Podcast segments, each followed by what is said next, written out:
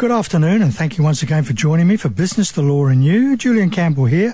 We've got another interesting show lined up for you this week. A bit later in the program, we're going to have a look at one of our Harvard Business Review tips. This particular one is three ways to overcome barriers to change. We're also talking to Christina, and we're going to look at some of those innovative ideas from that have come out of the uh, COVID nineteen lockdown. But right now, we're going to have a chat with Caitlin Bowman, who is a senior lawyer at Turnbull Hill Lawyers, and we're going to talk about online business. Good afternoon, Caitlin. Good afternoon. How are you? I'm very well. Thank you for joining us today. So, um, so I have an online business. What sort of things should I think about?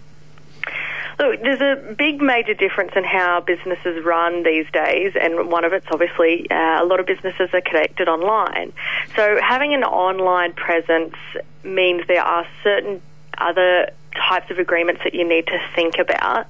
Whether it's you conduct your whole of your business online or even just a portion of it, say if you just market solely online or you sell some of your products on your website, there's other responsibilities that you need to think of. So there's traditional physical retailer of goods services, and then other legal obligations about handling online payments, customer privacy, online reviews, and still remaining compliant with Australian consumer laws. So, so what sort of documents should I have if I'm selling my products or services online? Yeah, so when launching an online marketplace or online business which connects customers with suppliers, you're normally focusing on building your business model and deciding payment options, getting your website up and running, getting your emails sorted. However, it's also important to think about those documents that you need. Not having the right documents in place can have large consequences in the long run um, if you're entering into any type of legal dispute. So, three key documents that you're going to need are terms and conditions, a website terms of use, and a privacy policy. So, what are terms and conditions? Yeah, so they're essentially business terms and conditions, uh, contractual agreements between your business and your customers of your business. So they enable you to limit your liability and your obligations and also cover a very wide range of issues such as product delivery, payment terms, refunds, warranties, liability, copyright. Um, they should minimise problems and disputes that you would have in the future with your customers. They can also be used as a um, essential setting out of obligations between the parties. So essentially, you're providing certainty as to whose obligations are whose, what needs to occur when, when payment needs to be set out, and they're crucial to smooth operation of business. A lot of online businesses also use uh, their business terms and conditions as a branding and marketing tool, which is a sort of new aspect of business that um, online businesses are using. So, in it, if you include a range of customer rights in your terms and conditions, you're essentially giving your customers a reason to choose you and to choose your business. And it sets out, obviously, a protection of your business, but can also enhance your professional and um, product image of your business as well. So, so when should I be providing these terms and conditions? So, a common misconception is that all of the terms and conditions need to be signed by your customer. Um, you know, back in the day, we used to sign everything hard copy, or now um, electronic signatures as well. What actually needs to happen is they need to be given to each customer prior to the transaction with your customer. So usually they're provided along with the invoice or the quote that you've provided to your customer. Um, many businesses can also provide their terms and conditions via email. And as I said, it's not necessary to make your customer actually sign a copy of the terms by them either making a payment to you or sending you an email accepting your quote. The customer's then actually accepted the offer under law, and that's when a contract has been formed which encompasses those terms and conditions. So, so a lot of people put their terms and conditions up on their website, and it's uh, it's in about uh, five point uh, font, so you can't read them. And there's a little square box at the bottom that says um, I have read the terms and conditions, which most of us don't. Is that acceptable? Absolutely, yeah. So as long as um, at one point or another you've said that there are terms and conditions and they have the ability to access those either via a hyperlink and clicking on it, that means at that point that that client has had the ability to read those terms and conditions, whether they have or haven't. As you said, most people don't. But yes, that will incorporate those into your agreement with your client. So, so what other documents should I have then? Yeah, so there's a fair few others. As I said earlier, privacy policy. So with recent changes in legislation around privacy policy, if your website collects or uses personal information, or at if any stage of the um, relationship with your customer you collect that information, you have to set out in your privacy policy certain things. Um, so your privacy policy should ensure compliance and manage personal information in an open and transparent way. So it sets out the topics that the privacy policy will cover, state the practices, procedures and systems that your business is going to implement to ensure it complies with legislation and address what type of information you're going to collect, how you use and disclose that information and how you store it and also the client's right to contact you, unsubscribe, and complain. There's also fairly sizable breaches for um, for breaching a privacy act, so it's important to comply. And I know a lot of businesses tend to not worry about privacy policies, but there are quite high, as I said, breaches for it, and it's quite easy to get a document like a privacy policy to get um, together. And a lot of um, businesses will use, you know, marketing um, blasts out through email and not realise that they're actually breaching quite a fair few privacy laws by doing that. Mm. And there's a spam law that goes along with that too, isn't there? That is correct, yeah. So in your privacy policy, you should have abilities to um, allow your customers to unsubscribe, and there should be details of that at the bottom of every type of email that you send out with marketing material in it, um, which is fairly easy to comply with, as I said, and fairly mm. um, uncomplicated. Mm. Is there any other documents I've got to think about? Yeah, so a website terms of use. So if you're going to be using your website quite extensively, so having customers sign on to different programs or buy services through um, entering details in your in your website, there's a document called website terms of use that sets out what visitors can interact and how they interact with your website. So obviously they're not all going to sign up to use the marketplace or become a paying customer. Nevertheless, you still need a terms of use document to protect critical aspects of your business. Um, some clauses normally in these types of terms of use are disclaimers, how you can use the website, intellectual property protection, limitations of your legal responsibility and therefore, if anyone um, who visits your website can breach any of these terms, you're going to be legally safeguarded and can take action against them to protect your business as well. Mm. And also these days, a uh, little little box often pops up saying, "We're using cookies. Do you want to proceed?" That's correct, yeah. So cookies are fairly standard these days on most websites. And what that ultimately means is they're going to be taking information from you and the search that you're providing and giving those to third party websites.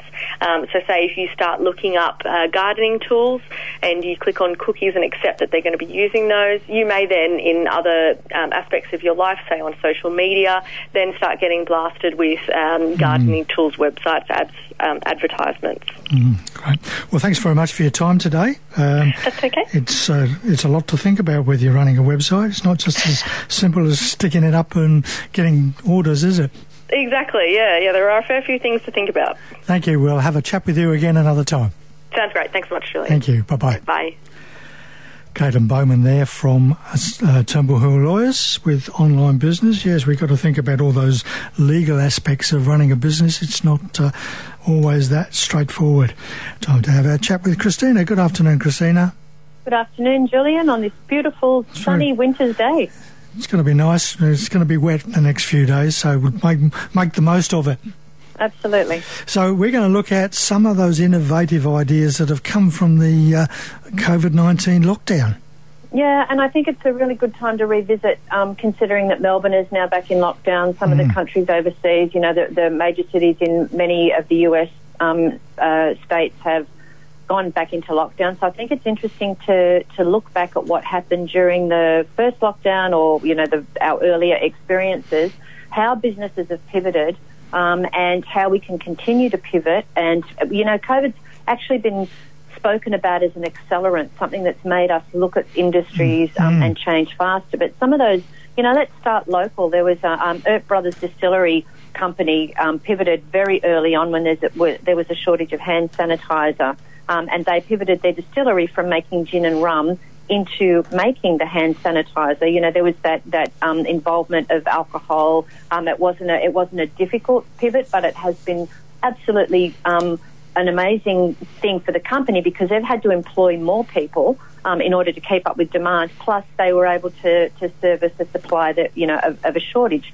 There was also a, a restaurant, um, a lo- not a local restaurant. I think this one came out of Victoria, but they were they didn't want to become another takeaway avenue for people because they were high end. They went, how do we respect where we have a market share, where our market share sits, but maintain some kind of income turnover, loyalty from customers as we go through the lockdown. So what they did was they sold boxes of ingredients and then had their own almost master chef sessions on YouTube where they would teach people how to cook with the ingredients that had been delivered fresh in the boxes. So, you know, it was still quite high end, unique kind of food that was their signature food, not reduced to the takeaway, what's this going to taste like when it gets home cold um, experience.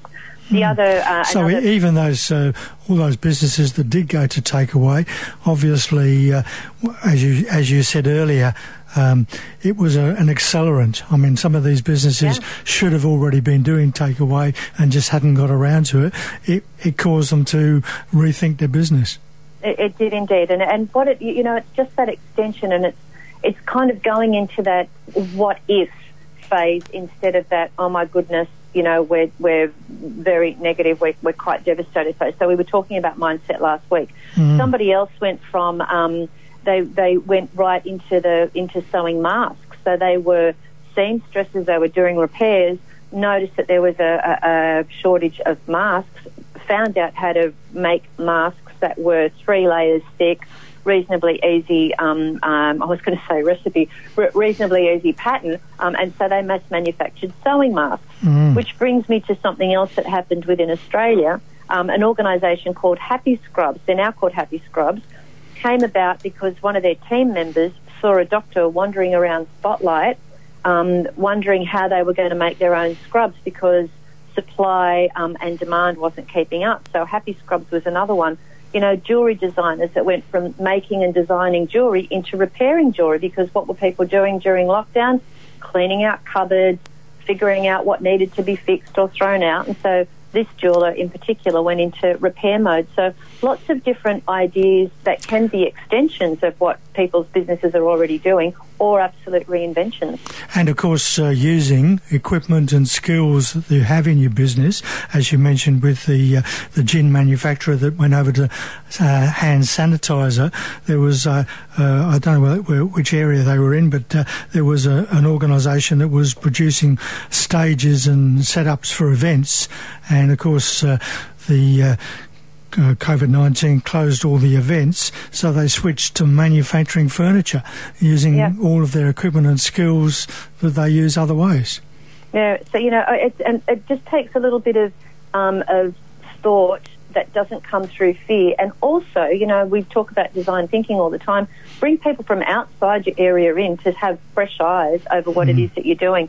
Um, and something else that, that um, came to mind as well, and this isn't how to pivot a business, but it's how to deal with, uh, you know, children in the home while you're trying to work from home, because this has been a big issue as well, for particularly for women, working from home and still having to, um, to mind the children you know, go on a four or five day roster with some friends or some colleagues from the same business organisation, same area.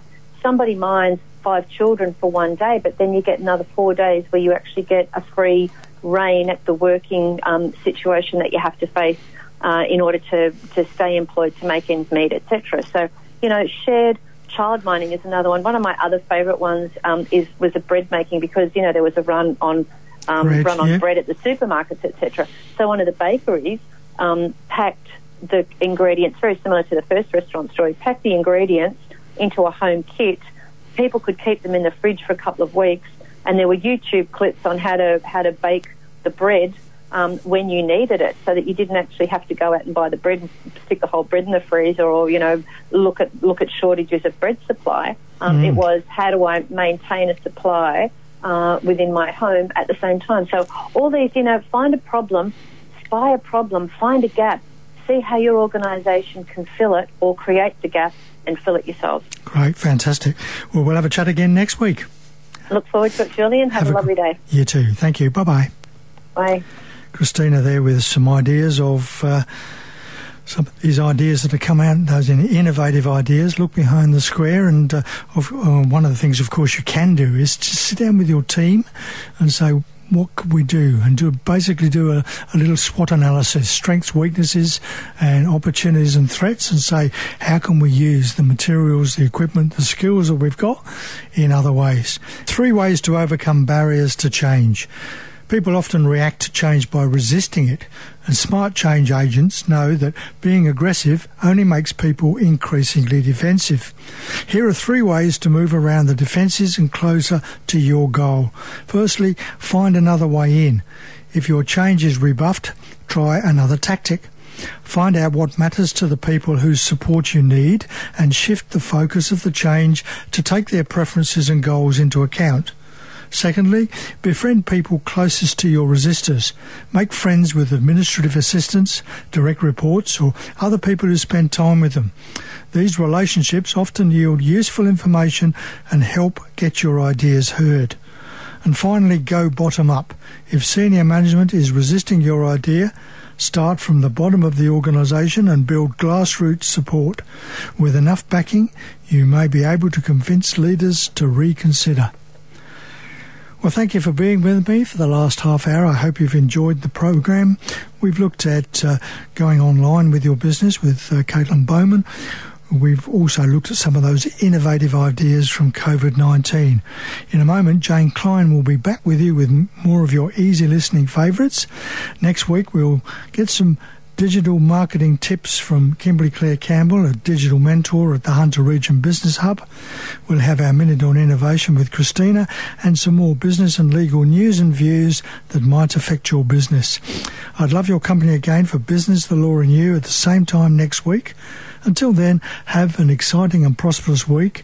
And as C.S. Lewis once said, you are never too old to set another goal or dream a new dream. Thanks for listening to this podcast from 2NURFM at the University of Newcastle.